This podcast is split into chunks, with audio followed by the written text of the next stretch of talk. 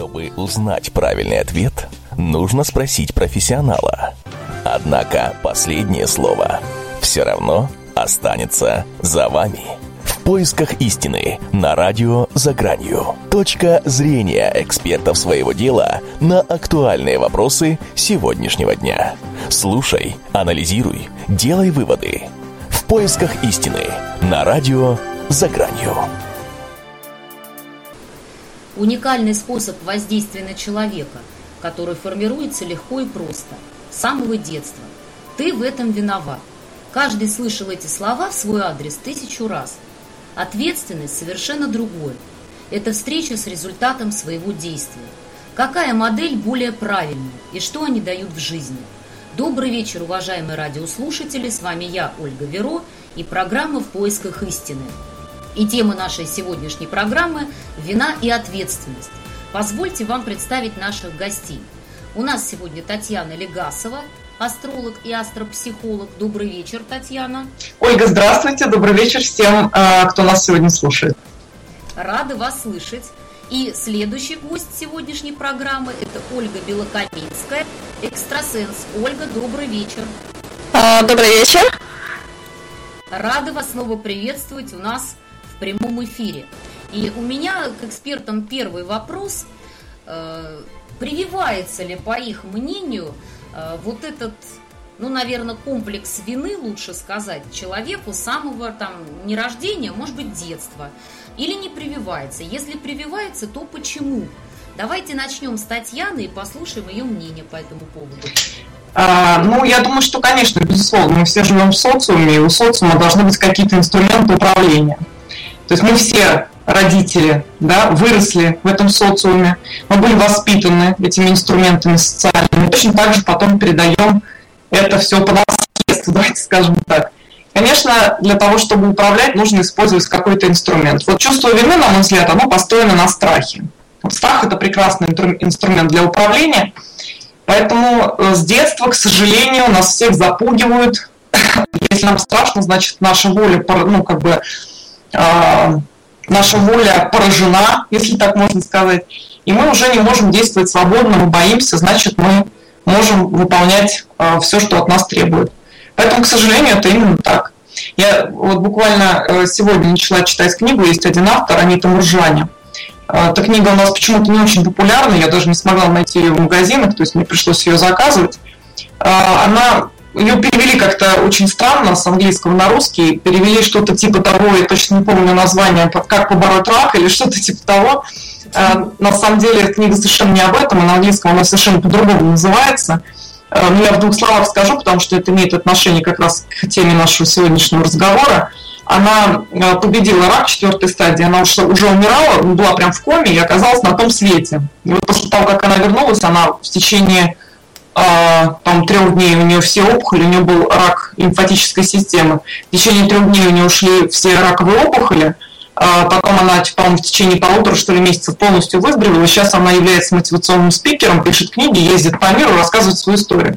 И вот она как раз говорила о том, что основной причиной, которая а, привела ее к раку, вот когда она оказалась на том свете, она это осознала, она поняла, почему она заболела. Вот причина как раз была был страх, чувство вины и э, желание угождать всем. Это вот именно то, что воспитывается, к сожалению, системой в детстве. Вообще ну, не только вот в ее конкретной семье. Это прививается не только в семьях, это прививается в школе, в системе образования в целом. То есть мы все изначально плохие. Все религиозные системы, они тоже как бы нам рассказывают о том, что мы все грешники, всем нам гореть в аду, нужно что-то делать, что мы несовершенны. То есть как-то вот изначально э, вот это нам э, втемяшивают в голову для того, чтобы, на мой взгляд, просто для того, чтобы нами успешно манипулировать, манипулировать нашими жизнями, нашим сознанием. Ну, в общем, на мой взгляд, история довольно печальная. Татьяна, вот вы знаете, вы сейчас начали говорить, да, про эту книжку. Я честно скажу, я прям хотела как раз второй вопрос про это и задать, а вы к нему перешли очень хорошо. То есть вот э, о чем у меня ассоциируется сразу с чем, да, вот тема вины, э, с тем, что это же ведь ужасно разъедает человека, то есть энергетически. Это самое такое истязание, да. когда успешно эта программа привелась, то человек может вообще себя сам разрушить. Вот это хорошо, что вы такой пример привели, потому что это действительно в основе лежит, и потом люди не знают уж, извините, как от этого излечиться, да, от этого комплекса вины. Да, да, сложно вообще осознать в себе свои мотивы. Вот Анита как раз рассказывала о том, что все, что она делала по жизни, я думаю, что это ко всем нам относится в той или иной степени, а, исходило из э, страха. Она говорит о том, что она ела ту еду, которая не была для нее вредной, там она совершала только те поступки, она воспитана, ну, родилась в индийской семье, и понятие кармы э, в их религии, оно как бы ну, очень активное, она совершала только те поступки, которые не отягощали бы ее карму. И когда она заболела раком, согласно их вот ведическим традициям, это означало, что в прошлом она была страшной грешницей, и вот э, этот, эта болезнь как наказание, то, от чего она чувствовала еще больше вины, то есть это как вот э, такой э, шар, э, снежный ком, который накручивался и в результате вот привел ее уже вот к такому печальному исходу, когда она оказалась в коме практически умирающей. А, а мы еще жалуемся на свою жизнь, да, что у нас какие-то там жесткие рамки есть. Вот родиться в таком месте, где нести такое наказание, в общем-то, по карме. Татьяна, спасибо большое. Сейчас мы этот вопрос переадресуем Ольге. Ольга, я, наверное, дополню этот вопрос. То есть, поскольку мы уже, да, так случилось, затронули некоторые моменты, а, все-таки почему прививают, вот даже перефразирую, почему прививают этот э, комплекс вины, Э, формируют с детства в нас. Раз тем более, да, мы уже выяснили, я думаю, вы как экстрасенс тоже с нами согласитесь, формируются вот такие последствия. Зачем же тогда прививают? Вот людей, можно сказать, потихоньку, да, начинают уничтожать. А, ну, я как бы подойду с точки зрения человека обычного, а не обладающего какими-то способностями, э, который не вникает в суть каких-то вещей, которые происходят, помимо того, что у человека происходит каждый день. И поскольку большинство все-таки воспитано по тому же принципу, по принципу тому, что вот если будешь делать вот так вот, это будет плохо, делай вот так вот, э, то большинство, когда уже они приходят во взрослую жизнь и когда рождаются дети, они воспитывают их так же в большинстве случаев, как воспитывали их в детстве. А, ну и поскольку человек так устроен, что есть еще понятие совесть, он старается пытаться на эту совесть давить как бы настраивая на истинный путь. Но получается так, что со временем это может перегнуть палку или становится постоянным следствием, и ребенок уже начинает разрушаться от этого.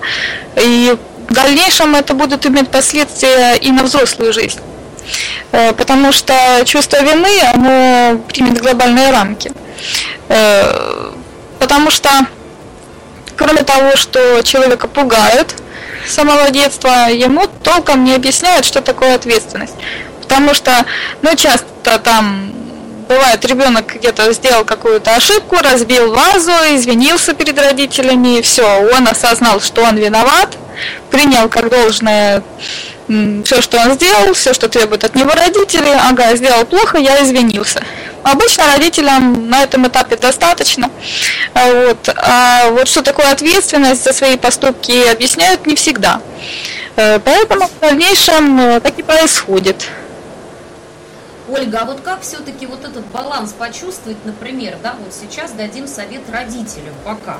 Потом я еще задам вопрос. То есть э, как-то пристыдил на месте, так скажем, поймал, пристыдил, человек извинился, этого достаточно, объяснил ему про какое-то долженствование с детства и все, то есть как не перегнуть палку и не выработать это действительно в ребенке.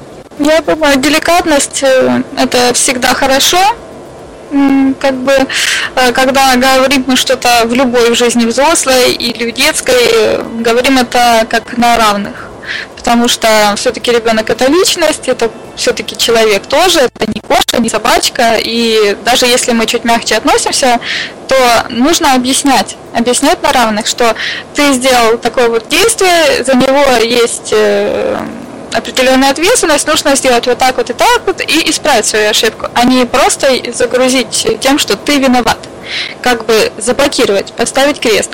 Это ну, в общем-то, своего рода энергетическое нападение. Нужно следить за собой, потому что такие вот э, нападки, даже со стороны э, родителей, казалось бы, самых близких своим детям, они могут повредить. Э, нужно следить за тем, что ты думаешь, что ты говоришь, что ты желаешь.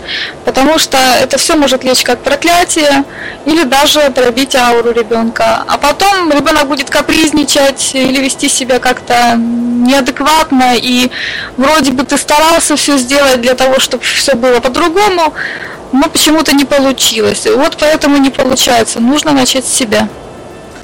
Спасибо, Ольга. Я еще хотела немножко, наверное, развернуть этот вопрос, да, и зайти все-таки с другой стороны. Вот э, то, что мы сейчас обсуждаем, это понятно. То есть это э, обращение, воспитание, э, прививание этого комплекса или наоборот не прививание ребенку. А вот есть другая сторона этой медали, оборотная. Кстати, тоже очень неприятная, потому что если еще в воспитании хоть как-то можно это дозировать, то вот э, в том случае, который я сейчас хочу затронуть, мне кажется более проблематично. А, я сейчас наблюдаю очень часто за молодежью. Да, вот что происходит. Я просто не знаю, есть ли дети у наших экспертов. Что получается? Растит э, родитель ребенка, да, или родители – а, часто слышим следующее. Нет э, у ребенка чего-то, но я говорю, кстати, уже больше про осознанный возраст, даже там не про 8-9 лет, да, хотя это тоже случается. Нет чего-то, чего есть у друга, не хватает каких-то вещей, начинается вот такая тирания родителей, то есть это тоже прививание комплекса вины. Ты мне не можешь это дать, ты мне не можешь это позволить, а все вот поехали или там купили, а ты мне нет – вот это, кстати, гораздо сложнее. Почему, на мой взгляд? Потому что а, если еще ребенок все-таки как пластилин из него лепится, да, хотя и характер присутствует уже, то вот представляете, взрослый состоявшийся человек, может быть, и сами кто-то через это проходил, и ребенок начинает э, манипулировать, да, то есть, в принципе, ты понимаешь вроде, что это некая такая манипуляция подростковая, но с другой стороны, это очень оседает э, внутри вот как вы бы подсказали с этим бороться? Ольга, давайте, наверное, сейчас вот вас э, дослушаем и сразу к Татьяне этот вопрос переадресуем. Ну, изначально может быть такая причина, как вариант. Это не обязательно, но такое возможно. Что в свое время родители со всей душой любили ребенка, пытались э, там вовремя его кормить, хорошо одевать, и вроде все как четко делали, но за этими всеми вот хлопотами, потому что это тяжело, там нужно встать там в 6 утра, там отвезти там в садик в школу, нужно выбрать что-то купить, нужно там сделать что-то, и вот такие вот бытовые проблемы нагружаются. При всем своем внимании родитель, возможно, не дал достаточно любви ребенку, а в подростковом возрасте там вообще очень все сложно. И именно недостаток чувства любви, он э, очень проявляется. Потому что... Ольга, смотрите, а если любили, да, вот я просто наблюдала такие примеры, и вот честно вам признаюсь, обоим экспертам, хотелось очень дать подзатыльник, да, вот такому подростку, который э, у меня у подруги просто, да, вот сын, я наблюдала несколько сцен, когда вот все пошли в кино, всем дают там тысячу рублей, две, а ты мне не даешь, а, а вот почему ты мне это не делаешь? И это получается постоянно, регулярно. То есть э, я, знаете, что стала наблюдать? Какая бы женщина уверенная в себе не была, ну, в основном атака идет по маме, не по папе, это понятно. Вот, а какая бы женщина ни была, но как мать все-таки с ребенком связанная на каком-то ментальном уровне, начинает уже э, такие блоки вырастать. Вот как это бороть? То есть понятно, что ребенок манипулирует, да, по разным причинам. Кто-то был обделен, Э, кто-то избалован. А вот как это побороть? То есть как вот эту границу, чтобы не привил, наоборот, ребенок родителю это чувство неудобства, это тоже вину. Как это задавить? Если это случается регулярно, возможно, что просто, скажем так, э, ребенку не хватает энергии, и он таким путем берет энергию с родителя. Э, то есть он его выбешивает, грубо говоря, для того, чтобы получить какие-то эмоции и тем самым удовлетворить свое, манипулируя. Эм, но это не совсем хорошо, потому что это уже развивается, кроме того, что чувство зависти, э, почему у других так, а у меня не так, э, как и то, что это определенного рода вампиризм энергетический. Э, в таком случае лучше просто делать то же самое, что обычно мы делаем, когда встречаемся с энергетическим вампиром. То есть игнорировать. Но полностью игнорирование, оно не всегда помогает. Потому что если действительно очень сильно, скажем, влияет э, вампир, будем говорить таким образом, на донора, то даже если донор будет находиться далеко или избегать общения, это не всегда помогает. Э, просто в таких случаях нужно стараться себя успокоить, э, если человек занимается практикой или хотя бы имеет хорошее воображение, то нужно прогнать э, по кругу свою энергию, чтобы не было нигде пробоя, не было нигде зацепки. Э, ну и стараться обязательно холодный душ, горячий травяной чай.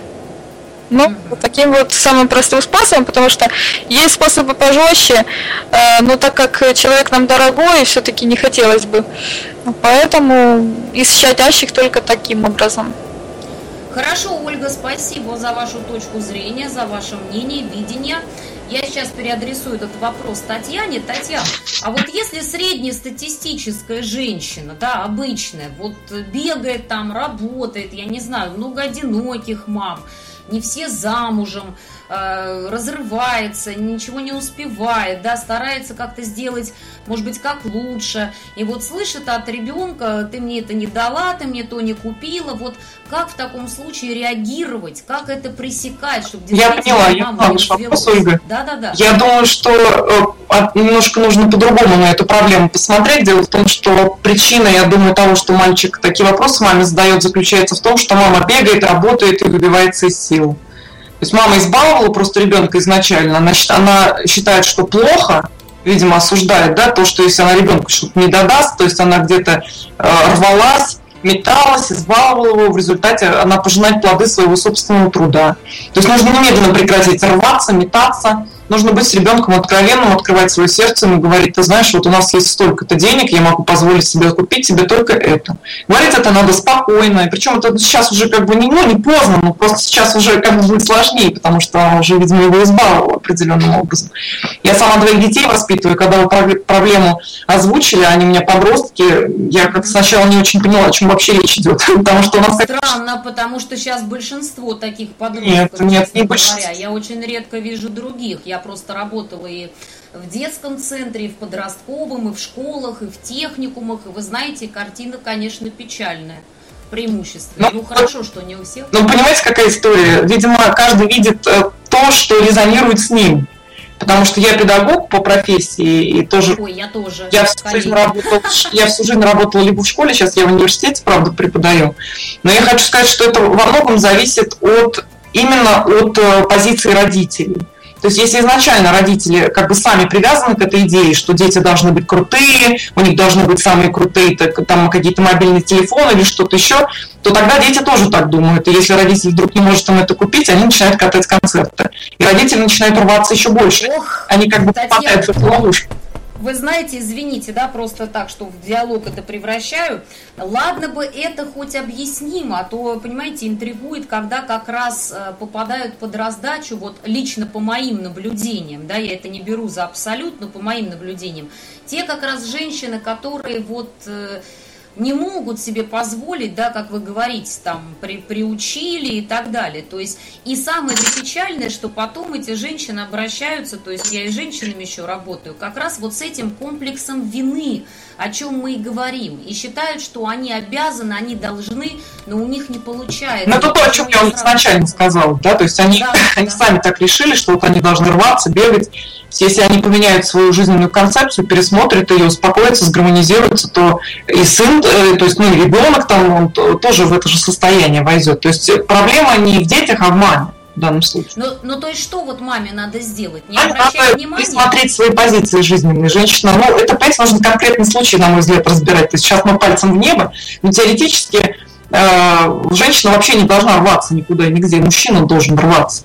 То есть, ну, почему, есть. Почему, почему у женщины нет мужчины, это уже другой вопрос, это вопрос другой передачи. Ну, это понятно, да, мы сейчас это не разбираем, все-таки вот интересно, да, как пресечь это, и как Ольга сказала, энергетический вампиризм. То есть вот пришел, например, ребенок к маме, э, неважно, пусть есть даже папа, пусть этот папа на работе, да, вот пришел к маме, потому что мама обычно слабое звено, и больше там как-то ее можно растрогать. И вот начинает ее прессовать раз, два, три, десять, вот такими, в общем-то, сплитами, да, по поводу прививания чувства вины, такого вот. Э, вносить это по чуть-чуть, по горстке. Вот как ей надо здесь? Дать отпор? Вот, вот Татьяна. Ну, я, думаю, что, я думаю, что в семье должны быть четко э, выстроены границы. То есть должна быть, ну, вот вам любой психолог об этом расскажет, что должна быть некая иерархия. Нужно знать, что родитель главный, а ребенок в подчинении, пока он ребенок. То есть если в семье главный ребенок, а родители в подчинении, то это уже неправильная модель семьи, которая приводит потом впоследствии вот к таким проблемам. Поэтому да, если, уже это, это, если уже и запущена изначально у них эта ситуация, то нужно пытаться сменить эту модель. То есть все-таки э, научиться четко э, отстаивать свои собственные позиции для родителей. А, ну, допустим, если ребенок э, там с какими-то претензиями подходит, нужно ему спокойно, то есть там не орать, не психовать, ничего, спокойно просто объяснить э, его место в данной семье.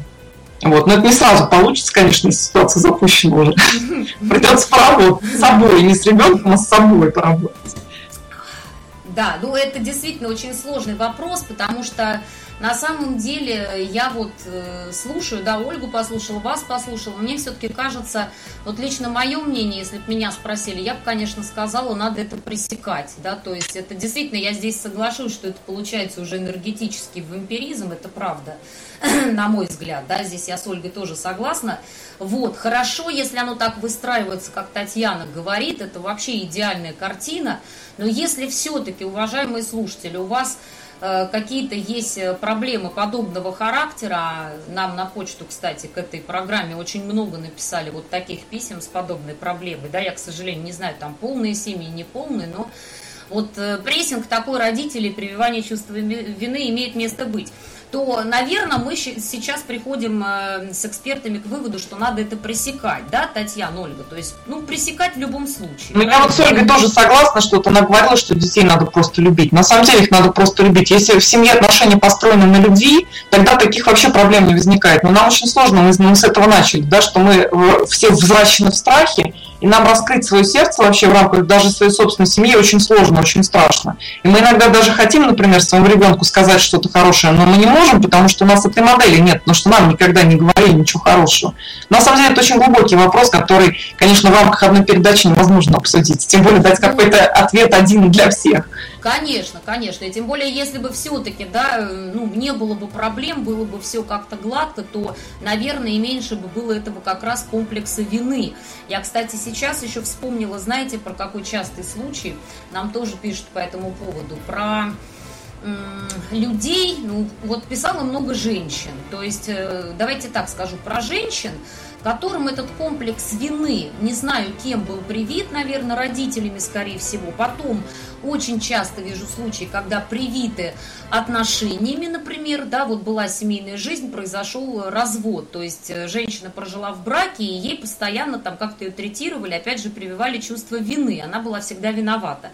Но здесь э, надо ставить, конечно, вопрос, копать глубже, чтобы не было бы изначально этого чувства вины уже заложенного, может быть, не попало в такой бы брак, да, но это ладно, это мы оставим в стороне, вот, и очень много жаловались на то, что не могут побороть это чувство вины женщины, там, 35 э, лет, там, под 40, да, то есть и портят себе сами личную жизнь, потому что во всем пытаются постоянно угодить, а это не всем нравится. То есть, когда человек все время себя чувствует виноватым, причем я бы сейчас хотела очень важный момент ответить и сразу а, отметить, сразу вопрос задать вот э, Татьяне, и потом к Ольге перейдем. Вот живет пара, да, вот конкретный случай, э, например, вроде бы все нормально, пара в зачаточном, скажем так, этапе построения отношений. Но женщина, вот как раз в случае с уже имеющимся каким-то заложенным глубоко внутри комплексом вины, старается заранее э, как-то мужчине угодить, очень много суетится и постоянно там извиняется и спрашивает, не виновата ли она в чем-то. И вы знаете, вот по ходу этой истории выводы следующие, что на самом деле, даже если бы мужчина не собирался э, ее в чем-то упрекать и такую модель поддерживать в семье, он все равно начинает это делать. То есть каким-то образом получается человек, у которого привит уже комплекс вины, и это действительно проблема, может сам спровоцировать к себе такое отношение, даже если бы его, по идее, изначально не было бы и не планировалось. Вот вы с этим, Татьяна, согласны? Как вы это расцениваете? Ну, давайте вот даже просто посмотрим на современное общество. Откройте любой глянцевый журнал. Что что вы там видите? Молодых, красивых девушек, там 15 18 лет с красивыми фигурами, с отсутствием целлюлита, там, с большой грудью, с, с пышными губами, там, с голубыми глазами, белыми волосами. Да, то есть изначально все женщины, которые не соответствуют э, вот этой модели, они чувствуют себя уже виноватыми тем, что они родились не такими изначально. То есть они как бы не вписываются в эту социальную модель. Это вот, ну, просто я конкретно простой пример привела. Поэтому мы, многие, даже мы можем этого не осознать. Вот вы сейчас какой-то утрированный, утрированный такой пример привели, когда человек, ну, прям вот конкретно ощущает, что он какой-то не такой, вот он должен там да, да, да. выслуживать эту любовь. Вот. Э, Но ну, вот есть, есть конкретные, вот, э, если случай брать, то, вот, например, даже по внешности, да, все женщины одержимы абсолютно тем, что нужно худеть. Вот любую возьмите, включая меня, да, мы все думаем, вот бы похудеть, вот здесь бы немножко убрать, вот, вот там бы немножко убрать. Это тоже определенное чувство вины, да, внутри. А чувство вины, это, для меня страх и чувство вины это одно и то же. То есть страх, что меня бросят, страх, что я не понравлюсь. Женщины боятся покрасить волосы в какой-то не тот цвет, а вдруг мужу не понравится, значит, он меня бросит, конкуренция, молодые подрастают, да, мы стареем, ну и так далее. То есть это все взаимосвязано между собой. Татьяна, ну это же ведь ужас. Но откуда вот вы считаете это все-таки берется? Вот давайте так вот постараемся прям просверлить. И ну, я, же, я уже в самом начале говорила, я считаю, что это просто элементы социального управления. То есть... Нет, ну это бы ладно элементы социального управления, да, но ведь согласитесь, не, не все же женщины э, подвержены там, листая журнал, считать, что они э, там страшные, например, да, они красивые. Не все, но большинство, не все, да, я, конечно, согласна с вами, не все, но большинство. По крайней мере, те девушки и женщины, которые находятся вот ну, в активном, э, в, актив, в активном социуме, то есть они живут, здесь живут, там не в деревнях где-то, да, а в городе, они ходят там в школы, где все это тоже пропагандируется. То есть это какая-то такая волна, которая захлестывает, в принципе, всех, всех э, городских жителей, ну, более-менее крупных городов, ну, даже мелких сейчас. То есть, принципе, ну, а как вы думаете, процент, которые не попадают под это вот э, боязнь? Так просто это, я думаю, что Наверное. на первоначальном этапе, то есть мы когда растем по молодости, все попадаем под эту волну. Но потом кто-то из этого просто выходит, он от этого отходит. Он взрослеет, он вырастает из этих штанишек, да, и он уже понимает, он становится личностью, он взрослеет просто. И он понимает, что в принципе любят-то не картинку, да, вот если возвращаться к отношениям внутрисемейным, любят-то не картинку, понятно, что мы не должны запускать себя там, я не знаю, жреть, ходить без макияжа, там, с не пойми какого цвета там волосами, там, без маникюра и так далее. Понятно, что мы все стараемся следить за собой.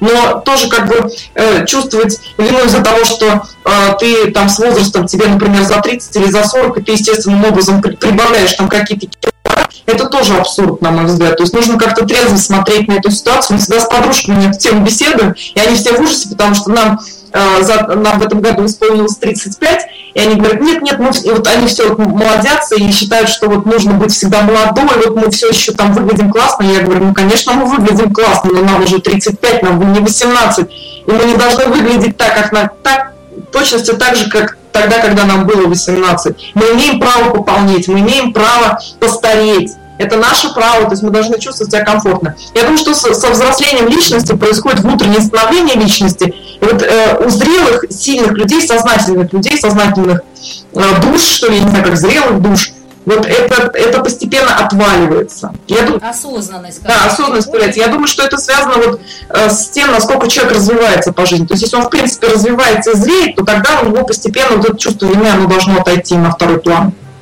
Ну и, соответственно, вот что я, собственно, и хотела сейчас услышать, чтобы слушателя к этому подвести. Получается, у кого дальше этот комплекс остается и присутствует с ним по жизни, да, получается, что человек не занимается собой, в общем-то, не растет как-то духовно, да, и не приходит к нему некая осознанность. Я вас правильно понимаю? Ну да, то есть нужно развиваться. Я не имею в виду сейчас исключительно духовные какие-то практики, хотя и это тоже как бы часть да, э, этого. Но в принципе человек по жизни должен расти, то есть он должен социально э, как-то себя реализовать, он личном, в личном плане должен себя реализовать, он должен свои интересы, как бы должен понять себя, раскрыть себя. То есть ну, там много всяких разных областей, в которых мы можем зреть. Ну, в том числе, конечно, духовность. Но просто истинная духовность, на мой взгляд, она приходит только после 50 лет. То есть до этого времени мы об этом только размышляем, на мой взгляд.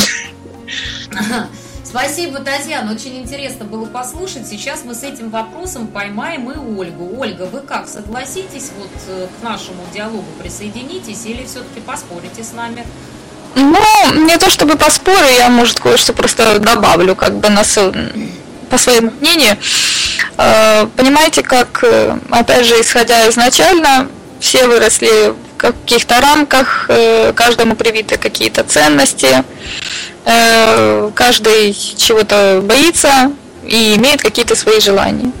Но в итоге мы из этого получаем два пункта. Первый – это все люди боятся одиночества. Второй – это из-за того, что они постоянно чего-то боятся, включая одиночество, потому что, а вдруг нас отвергнут, а вдруг мы останемся одни, они не могут нормально разговаривать между собой, и не всегда есть э, искренность в отношениях, не всегда есть доверие. Это очень крепкий фундамент. И поскольку каждый имеет желание, то определенно, так само, как и когда это семья и отношения родитель-ребенок, у каждого есть свои ожидания и свои возможности, которые не всегда совпадают. Э, так же самое и во взрослой жизни. У каждого от брака свои ожидания э, в дальнейшем. У женщины одни ожидания, у мужчин другие. И не всегда они досконально или не всегда вовремя точно раскрываются, обсуждаются друг между другом. То есть если в детстве можно составить вот такой вот список для себя, чтобы не конфликтовать, во взрослой жизни какие-то вот такие недоговорки или лишние подозрения, недоговоренности в определенных делах, поступках, планах, они могут привести к конфликтам. А поскольку если это уже касается брака, и мы говорим конкретно о чувстве вины после развода, то понятно, что определенное разногласие уже все, уже брак утерян, они этот брак разбили. В дальнейшем случае человек испытал по-любому, был он инициатором разрыва отношений или же, ну, скажем так, пострадавшей отвергнутой стороной, это сильный стресс. Это пережитый сильный стресс, и это усиливает страх, это усиливает какие-то угрызения совести, заставляет покопаться в себе и получается боязнь того, чтобы не повторить э, бывшие какие-то ошибки. Потому что вот э, на протяжении какого-то времени, какой-то стабильности с тем человеком, с которым раньше жили в браке, выработались определенные какие-то ну, свои правила жизни, э, распорядок жизни, то есть они вместе там ходили куда-то, любили там кушать то-то, а теперь новый человек, и к новому человеку нужно подстроиться. А мы же уже боимся, что у нас когда-то не вышло, и нужно подстроиться, и это тяжело. И это может поломать будущие отношения, поэтому нужно оставаться самим собой, ну, конечно, если мы в прошлый раз э, сильно накосячили, нужно все-таки делать выводы, но не так, чтобы это усугублялось. Э, потому что если была причина предыдущего разрыва отношений, то, что где-то не доследили, кто-то ушел на сторону к другой половинке, то в будущих отношениях может быть чрезмерная осторожность. Э, это недоверие, оно разрушит рано или поздно отношения, или же наоборот стараться во всем угодить, но это невозможно. В любом случае, насколько бы вы не были идеальны, насколько бы вы не пытались, эм, просто иногда можно перегнуть палку, и человек будет чувствовать какую-то навязчивость от вас. Это недопустимо ни в начале отношений, ни в браке. Все должно иметь определенную дистанцию, И не нужно бояться снова любить, не нужно закрываться, не нужно уходить в депрессивное состояние, копаться в себе. Э, если потеряли семью и начали ощущать себя одиноким, отпустите, переберите эту ситуацию, не застрягайте в ней и идите дальше. А если вы уже формируете новую семью, не нужно все время бояться, что вы ее опять разрушите. Э, потому что это ваша жизнь, ваше будущее, и почему оно должно быть плохим? Вы заслуживаете быть счастливым. Ольга, а вот э, смотрите, если немножко повернуть этот вопрос э, в другую сторону, мы сейчас очень хорошо с вами, с Татьяной, проговорили именно комплекс вины, когда человек это испытывает, да, то есть какая-то там ответственность или боязнь, страх. А, есть люди, и я думаю, немало, которые, наоборот, этот э, комплекс не испытывают, и более того, не испытывают никакого чувства ответственности. То есть, э, по моим наблюдениям, сейчас очень много, ну, большой процент действительно женщин, например, которым мужчина, в принципе, для жизни вообще не нужен. Да, несмотря на то, что мы сегодня обсуждали страх одиночества, может быть, есть такой шаблон, начинаешь э, с человеком разговаривать, консультировать и понимаешь, что женщине мужчина под крышей под одной не нужен. Вот, потому, потому что не хочется, в общем-то, какие-то ответственные вещи на себя брать. То же самое касается мужчин. То есть э, люди состоявшиеся, да, которые, в принципе, чего-то добились и в социуме, и как-то живут в согласии с собой, но вот им не хочется. Да, то есть такой эгоизм, и, в принципе, ответственность им не нужна разве что, может быть, только там за себя. Вот как вы считаете, это надо бороть? Вот много случаев, когда именно в таких мужчин женщины влюбляются, как в такие независимые единицы. Бывает наоборот, в таких женщин влюбляются мужчины, да, и как видят какое-то коварство, которое их зажигает. Можно ли таких людей, если они уже взрослые, переделать как-то и привить чувство ответственности? Или это совершенно бесполезное занятие? Ольга, вы как считаете? Ну, я считаю, что если, во-первых, личность сформирована, э, во-вторых, э, если, скажем так, с точки зрения энергетики у каждого свои полюса, кто-то по полюсам друг другу подходит, кто-то по полюсам друг другу не подходит, то ну, в 95% случаев, э, скорее всего, что изменить уже как бы не пытались, это невозможно. И пытаться переучить человека в данном случае это бессмысленно, лучше просто, значит, не по пути. Потому что рано или поздно через какое-то время опять все это повторится, и человек вернется к той модели поведения, которой он привык жить э, за многие годы до того, как кто-то пытался его переделать. Поэтому, по сути дела, чтобы потом не было горько, обидно, досадно, чтобы там усолили свои годы на то, чтобы что-то сделать, нужно сразу осознать, что из томатного сока апельсиновый сок мы никогда не получим. Ну, то есть, если бы к вам обратилась, например, женщина, да, которая э, запала на такого мужчину, живущего там сам по себе и не, не особо нуждающийся в ком-то, вы бы, наверное, дали совет, я так понимаю, что, ну, наверное, лучше не тратить время принципе, лучше искать человека схожего с собой. Да, это значит, что, возможно, на энергетическом плане есть несходство, плюсы и минусы, где-то оно отталкивает, энергетика не подходит. А, в любом случае, просто это не есть хорошая характеристика человека как личности. А Если... почему, Ольга? Вот смотрите, ну, например, человек не хочет просто э, человек эгоист, он не хочет ни с кем жить. Ну, например, за своей там кошкой и собакой он ухаживает, допустим, да, э, к родителям он ездит, но он просто не хочет семью создавать. Сейчас же таких очень много. А вот почему вы считаете, что это плохо? Ему-то хорошо, и по сути никому от этого не плохо. Ну, такому человеку хорошо, а окружающие будут от такого человека страдать. Потому что это все время ожидание чего-то, это влаживание своих сил, энергии, это все время какая-то надежда, которая, скорее всего, она не будет оправдана должным образом. Так, а это же их проблема-то, понимаете? Если они надеются, например, да, как вот э, в какой-то ситуации человек им повод не давал, они надеются. Но это же проблема их, что они надеются. Им же не дают для этого повод. Некоторые даже вот говорят в лицо, что, допустим, я не готов на что-то серьезное, а начинаются вот эти иллюзии женские, да, как мы все знаем, что он просто боится влюбиться и так далее. Но так ведь э, надежда-то это, собственно, сам человек себе придумывает. А почему э, получается, что вот этот эгоист, да, ну, грубо говоря, там, неважно, источник страданий других людей. Ну, так и не надо связываться с таким. Сожалению, люди так устроены. Посмотрели где-то вспышка, какой-то импульс, был толчок, зрачки расширились, гормон пошел, все, любовь. А, но в любом случае, если видите, что там все тяжело, то лучше не пытаться, потому что потом начинаются плачевные вообще иногда даже депрессии или попытки там приворожить кого-то или чуть ли не шантажом заставить себя полюбить. Это все дохлый номер, как бы не нужно идти на такие жертвы как бы углубляться. И не терять чувство реальности. Сейчас, да, ну, да. Просто нужно как бы иметь чувство еще собственного достоинства и уважения.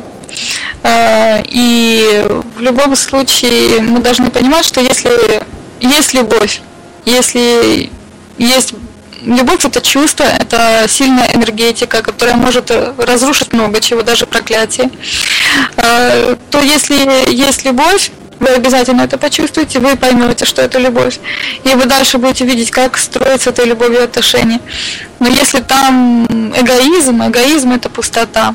Как бы человек эгоистичен не был, если любовь сильная и она настоящая, то Эгоизм это то он куда-то отойдет в сторону. Если же эгоизм он проявляется по отношению к вам, как к человеку, который старается строить отношения, значит этот человек вам не подходит. Ну, а... Или вы не так, то его эгоизм в сторону уберет. Ну да, если, конечно, вы не сами ставите себе палки в колеса и понимаете, что это причина не вас, то Просто лучше не тратить время в ожидании и устроить свою жизнь так, чтобы вы были счастливы. Хорошо, Ольга, спасибо, я поняла. Теперь я с позволения с вашего э, вопрос немножечко разделю и Татьяну сначала спрошу, э, можно ли перевоспитать, переделать, хоть как-то подкорректировать безответственного человека. Как вы считаете, Татьяна? Я считаю, что ну, я бы опять же с другого угла на этот вопрос посмотрела. Я думаю, что вообще, в принципе, не надо никого переделывать, потому что каждый человек имеет право быть самим собой. Вот какой человек есть, вот он должен пройти все свои уроки, пожать плоды, все плоды своего труда. Вот в этой книге, про которую я сегодня рассказывала, Анита как раз писала, что она всю жизнь пыталась угождать людям. Она пыталась быть кем-то, но никогда не имела возможности быть самой собой. И когда она пыталась быть самой собой, она чувствовала вот как раз вину, очень сильную вину перед э, своей семьей, перед обществом, что она не соответствовала их ожиданиям. И именно это она считает одна из причин, которые привели ее к раку. Поэтому я разделяю эту позицию, я тоже считаю, что каждый человек имеет право быть самим собой. Вот вы приводили пример, вот если мужчина не хочет жить ни с кем, ну не надо, пусть он не живет, зачем заставлять его, зачем в чем что-то в нем воспитывать. У него есть свое мироощущение, почему-то... Ну-ка быстро полюби меня, ну-ка полюби меня. Да, вот это Зачем это нужно? Я единственное, что я бы хотела уточнить, что, на мой взгляд, важно людям быть от, открытыми друг перед другом. То есть, если мужчина изначально не готов, э, например, жениться и вообще, в принципе, не мыслит себя там с кем-то проживающим, то он должен изначально об этом сказать. Он не должен вводить в заблуждение людей. Вот это важно, а, потому что иначе это будет просто обман. Да, а если вот это действительно очень. А важно, если он с самого начала как бы говорит, что извините, как бы да, но я готов только вот на это, тогда ты должен сразу принять для себя решение, согласен ты на это или нет. Вот открытость, на мой взгляд, здесь гораздо более важный вопрос. И я, знаете, Татьяна, сейчас несу да, свою лепту, что все-таки вот э, важный момент, это полностью согласна, потому что эта нечестность, она потом как раз людей-то и губит, да, как Ольга сказала, люди от этого страдают. Вот как раз когда вводят в заблуждение, люди страдают, а когда говорят в открытую, да. то в принципе, ну, тебя же никто не заставляет, да, ты можешь страдать от этого человека, а можешь не страдать. Может, у тебя урок там какой-то жизни пострадать, правильно? Ну, да, не надо никого менять, нужно просто понимать четко, что хочешь ты и что хочет твой партнер или человек, с которым ты вступаешь в взаимодействие. Этого достаточно. Нужно быть разумным, просто не нужно, не нужно быть дураками, не нужно быть глупыми. А вот, э, смотрите, ответственность, если мы берем такое понятие, да, ответственность, Татьяна, как вы считаете, вот, ну, краткая характеристика, которую бы вы дали этому слову? Вот лично от себя. Для меня ответственность э, – это синоним слова «разумность». Потому что мне кажется, что чем выше разумность у человека, именно не, не ум, да, а именно вот разум, то есть даже не разум, как это сказать, ну это разумность, да, вот есть термин. Разумность – это то, что в астрологии э, планета Солнца, она управляет разумностью и ответственностью. А, если мы понаблюдаем за Солнцем, то Солнце, ну, считается, в астрологии считается, что планета – это личности, то есть это не просто как, как что-то, какое-то там светило, которое где-то а, в космосе находится, то есть это некая личность, которая эволюционировала до а, определенного поста. Так вот, Солнце это самая ответственная планета, потому что она самая разумная. Она понимает, что если она сейчас Солнце возьмет выходной, например, на пару дней, да, то будет светить, то всей системе, а, которая живет за счет Солнца, придет конец моментально. То есть вот здесь ответственность равно слову разумность. Вот для меня я именно так это и воспринимаю. То есть человек, который достаточно развит, он, он, он ответственен. Он понимает, что в той или иной ситуации он должен поступать определенным образом, потому что он хочет определенных плодов. Вот, то есть он должен понимать, что ну, э, какое-то его действие приведет к определенному результату обязательно. Вот, точно так же наоборот, соответственно, то есть если он что-то не сделает, то это приведет к краху, например, какому-то. Вот так и тянет, Татьян, к вашему определению разумности вставить слово адекватность, честное слово. Ну, это, смотря как ум наточен, то есть может быть для кого-то это адекватность, да. Так, я поняла, Татьяна, спасибо. Очень, кстати, интересно. А вот э, по поводу Луны, например, что вы можете сказать? Ну, это лично от меня вопрос. Просто стало интересно две э, сравнить такие энергии, да, как вы говорите, Солнце разумность, а вот Луна ну, здесь противопоставить нам не удастся, потому что, ну, как бы э, Солнце – это отцовский аспект, а Луна – это материнский аспект. То есть здесь, ну, можно, наверное, так противопоставить, что Солнце – это разумность, а Луна – это чувство. Но это не разум и чувство, это несколько разные понятия. Луна – это душа. То есть это наше подсознание, это наши внутренние эмоции, это то, как мы реагируем на окружающую действительность, наши подсознательные инстинкты как интересно. Я просто все время э, вот слушаю сейчас и приравниваю, не знаю, говорите э, Солнце, да, и Луна. У меня сразу ассоциации идут с картами Таро. То есть там Солнце это перспектива, Луна там это что-то такое мистическое, загадочное и скрывающее какую-то подоплеку. Поэтому мне очень интересно сравнить вот именно э, с астрологией. Я вас и мучаю с вопросами. Ну, сейчас я этот вопрос, Татьяна, переадресую Ольге. Вот, по поводу ответственности. Ольга, вот какой бы человек, встретившийся на вашем жизненном пути, э, вот сразил бы вас на повал? Вы бы это оценили в хорошем, конечно, понимании и сказали бы, вот это ответственность, вот это да, это я понимаю. Вот какую бы краткую характеристику ответственности вы от себя дали? Э, ну, ответственность, э, в моем понимании, это когда человек осознает, что он должен делать, как он должен поступить и как он должен решить определенный вопрос или проблему. И э, это человек слова, который действительно это делает. То есть действие, которое направлено на исправление какой-то ошибки или э, на то, чтобы не допустить определенную ошибку. Так, а бывают ли какие-то, по-вашему, исключения, что, ну вот, человек может иногда нарушать свое слово? Знаете, как есть такое выражение, например, э, сладкая ложь, да, э, вот, которая как принято считать у некоторых, не у всех – кто-то предпочитает все-таки открытость. Где-то нужна сладкая ложь, вот чем горькая правда. Вот вы как считаете, есть ли такие случаи, когда можно быть неответственным или эту ответственность немножечко опустить? Или человек всегда должен э, иметь какие-то принципы в этом плане? То есть сказал, сделал, выполнил. Вот как вы думаете? Нет, это как бы тоже своего рода все равно ответственность, когда человек принимает решение, сказать ли честно своему близкому, что он болен раком, допустим, или утаить это в тайне, чтобы не расстраивать этого человека. Тогда мы говорим, что это ложь во благо, или просто человек молчал, но он тоже будет испытывать чувство вины какое-то определенное. А, и в любом случае это есть ответственность за те слова, которые вы сейчас скажете, и э, как бы ваша вот такая вот тайна или обман, э, насколько они повлияют на жизнь дальнейшего человека, вы принимаете на себя ответственность. В любом случае, если это вопросы какие-то более, скажем, легкого характера, там где-то обещал прийти на 10, не пришел вообще, ну, потому что почему-то так получилось, а вот, ну, тогда это уже безответственность. Э, но в любом случае человек несет, скажем так, свою карму, он нарабатывает ее, и в дальнейшей жизни Возможно, что где-то, когда-то и вы потом придете на 10, а к вам не придут. Поэтому нужно быть э, внимательным в своих поступках. Ольга, а вот вопрос сразу сходу возник. А может быть человек не пунктуальный, именно если мы берем привязку по времени, но ответственный?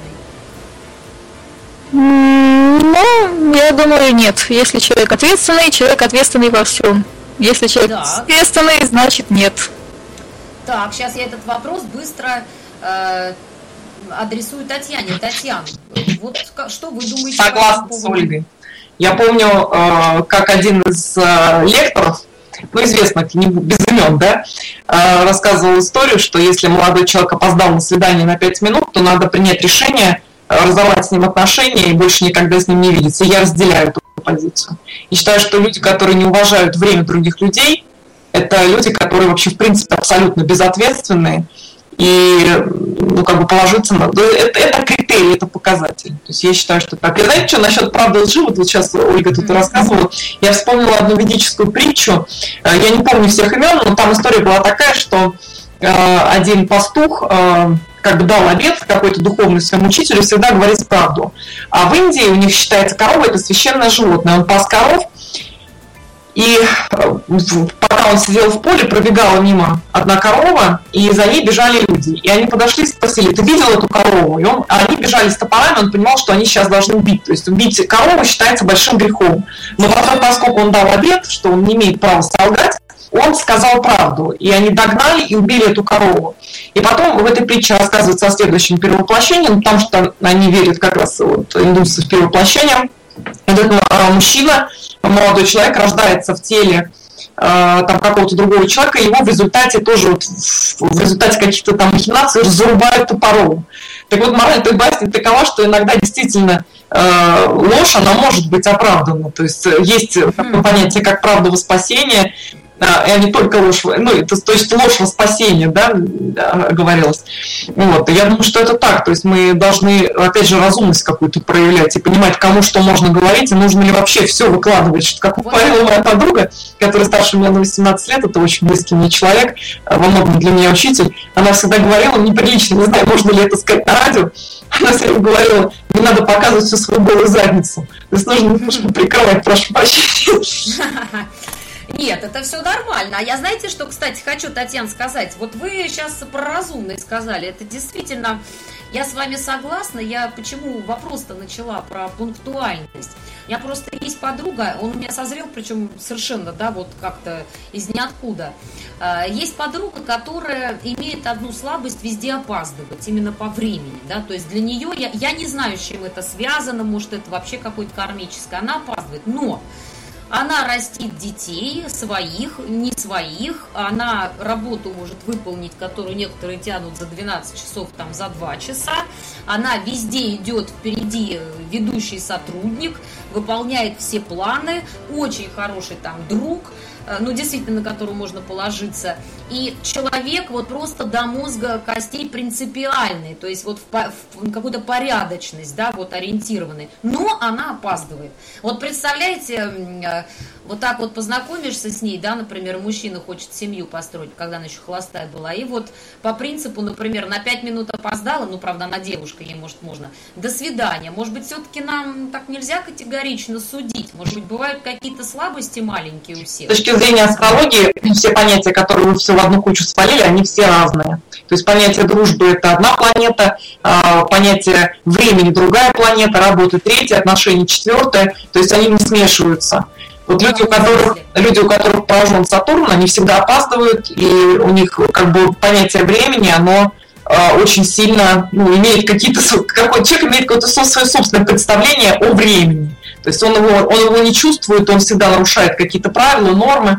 Вот, что касается... Подождите, подождите, а вы говорите, я смешала в кучу и что-то там с планетами. То есть вы хотите, что мне этим сказать, я просто не совсем уловила. Дело в том, что вот вы говорите, она хороший работник, то есть да. работой, например, управляет э, планета Сатурн, но она же, правда, временем управляет. Она, например, э, хороший друг. Это уже совершенно другая планета. Это Меркурий, никак не связан с опозданиями. Понимаете, вот это я имею в виду. Ага. А, а я хочу сказать, что девушка... И отшить человека через пять минут. Ну, мы сейчас не можем с вами э, в рамках нашей с вами беседы э, провести ракурс по астрологически по всем планетам, да и не нужно этого делать. Да, Если я сейчас что... не про планеты, я про разумность. Как вы думаете, может быть, все-таки делать иногда... Ну, ну вот я хочу сказать, жестко. Я хочу сказать, что девушкам иногда можно опаздывать, потому что э, понятие ответственности, например, Э, в веданте, да, оно связано больше с мужским телом, то есть с тем, как э, мужчина должен себя вести. То есть женщины иногда могут опаздывать, они вообще ну, не особо сильно э, должны как бы связывать свою судьбу с темами Солнца, э, с темами Сатурна, это тема ответственности. Вот. А мужчина, да, то есть речь шла о том, что мужчина опоздает на свидание. Женщина иногда может опоздать, ничего страшного. Хорошо, хорошо, тогда мы все то же самое переадресовываем на мужчину. Ну, соответственно, там с какими-то его принципиальными, порядочными позициями, да, в другом смысле. Вот как вы думаете, стоит вот таким кандидатом через пять минут, например, бросать? Я, я в этом плане очень жесткая. Я не, больше не стала бы общаться с этим мужчиной. Я считаю, что если мужчина тебя уважает, он назначил тебе свидание, он должен прийти раньше, он должен ждать тебя, там за 30 минут стоять с трясущимися руками и с цветами. Он не должен опоздать. Ну, здесь я все-таки от себя дам слушателям совета, да, конечно, безусловно, категоричность проявлять, но, наверное, смотреть суть, потому что ну, есть такой шанс и вероятность, что можете упустить что-то, наверное, более важное в каких-то глобальных вещах, нежели там принципиальную держать марку. Но здесь у каждого свое видение по этому вопросу. Я бы хотела Ольге переадресовать этот же вопрос, то есть стоит ли позволять людям какие-то маленькие слабости, да, за которыми стоят, может быть, глобально действительно сильный человек и с качествами очень редкими. Вот стоит ли на слабостях так бросаться людьми или все-таки надо дать шанс какой-то, рассмотреть? В зависимости, какие слабости. Если, скажем так, у мужа какое-то будут слабости к другим женщинам, то я думаю, это непозволительная слабость, даже если он будет самым сильным, богатым и красивым. Вот, э, есть такие слабости, там, как, как бы не помыл после себя какой-то раз чашку, ну, конечно, после этого не нужно то сразу с топором бросаться и отсекать от себя все. Ну, в зависимости уже от ситуации. Ну, пунктуальность. Вот меня, например, да, заинтересовала пунктуальность, потому что это такой вопрос э, очень острый. Из-за него действительно э, некоторые люди даже не успевают ничего построить, да, вот э, ни в личном плане, ни в каком-то еще дружеском, то есть придерживаясь вот принципа как раз, о котором Таяна говорила, иногда упускает какого-то человека с очень ну, действительно хорошими качествами. И я считаю, все-таки это такое упущение ну, может быть, не стоит так, да, это лично мое мнение. Вот, поэтому если вот такая слабость, пунктуальность, вот человек опаздывает, опаздывает мужчина, не знаю, на 5 минут, на 7, да, на 10, но зато он может вас сделать там счастливой в каких-то других смыслах. Я сейчас вообще не говорю там про других каких-то женщин, деньги и так далее. Именно про человеческие качества. Вот, Ольга, вы как считаете, пунктуальность это грех? Нет, но я думаю, что в зависимости от того, какие были причины. Если просто человеку все равно, это уже как бы настораживает, что возможно в чем-то другом, в другом плане, это тоже в какой-то важный жизненный момент для вас потом может обернуться крахом. Э, и это немаловажно просто иметь в виду. Э, но нужно присматриваться, конечно. Может, возможно, что-то есть очень хорошее, и были определенные причины э, так поступить. В любом случае лучше просто рекомендация одной стороне договариваться о точном времени. Это всегда увеличивает шансы на то, что встреча или звонок состоится действительно. Они вам просто пообещают, увидимся завтра. Скорее всего, это не увидимся. Вот. Если договариваетесь, там перезвоню тебе, значит во сколько. приду к тебе во сколько, и уже поэтому смотреть. Э, это больше обязывает человека, больше стимулирует его действительно совершить поступок какой-то, а вот, а не идет определенной оговоркой. А, и другой же стороне, конечно, присматриваться на все плюсы и минусы того человека и уже смотреть в зависимости от того, что мы хотим дальше с этим человеком делать, э, нужен ли нам такой человек или не нужен. Ну и такой совет от меня, наверное, да, если нарушается пунктуальность, лучше устанавливать время то, когда вы можете проснуться или точно успеете перестраховываться, чтобы вот не произвести первое впечатление именно обманчивое, потому что большинство людей судят по каким-то шаблонам общепринятым, вас могут счесть за человека такого не совсем порядочного, хотя это не так, да, и не будут в этом разбираться, и вы потом сами себе привьете как раз то чувство вины, про которое мы говорили. Во всем ну, нужна индивидуальность, э, не стоит себя ни за что винить, Э, согласие, там как-то старайтесь согласие с собой жить. И мне очень приятно сегодня э, с нами в студии было наблюдать, слушать, э, делиться впечатлениями Татьяну Легасову, астролога и астропсихолога, и Ольгу Белокаминскую, экстрасенса. Спасибо большое, уважаемые радиослушатели. Я прощаюсь с вами на неделю, в следующую субботу. Жду вас, как всегда, в 20.00 по московскому времени на радио «За гранью». Всего доброго!